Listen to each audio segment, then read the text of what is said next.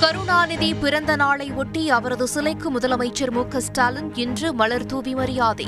கலைஞர் நினைவு கலைத்துறை வித்தகர் மற்றும் கலைஞர் எழுதுகோள் விருதுகளை வழங்கினார். தமிழகத்திலிருந்து ஆறு மாநிலங்களவை உறுப்பினர்கள் போட்டியின்றி தேர்வு. தேர்தல் அதிகாரி ஸ்ரீனிவாசன் அதிகாரப்பூர்வ அறிவிப்பு. வேளாண் துறையில் கார்ப்பரேட் உலகம் முதலீடு செய்ய இதுவே பொன்னான நேரம். லக்னோவில் இன்று நடைபெற்ற முதலீட்டாளர் மாநாட்டில் பிரதமர் மோடி அழைப்பு. கட்டாயப்படுத்தாத பட்சத்தில் மதம் மாறுவதற்கு சட்டப்படி தடையில்லை. விரும்பும் எந்தவொரு மதத்தையும் பின்பற்றும் உரிமை உள்ளது எனவும் டெல்லி உயர்நீதிமன்றம் இன்று அதிரடி.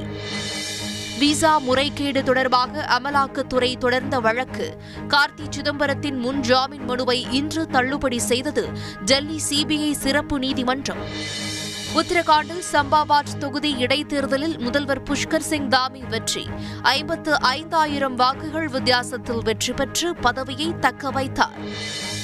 நேஷனல் ஹெரால்டு வழக்கில் காங்கிரஸ் எம்பி ராகுல் காந்திக்கு மீண்டும் சம்மன். ஜூன் பதிமூன்றாம் தேதி விசாரணைக்கு ஆஜராக அமலாக்கத்துறை இன்று உத்தரவு.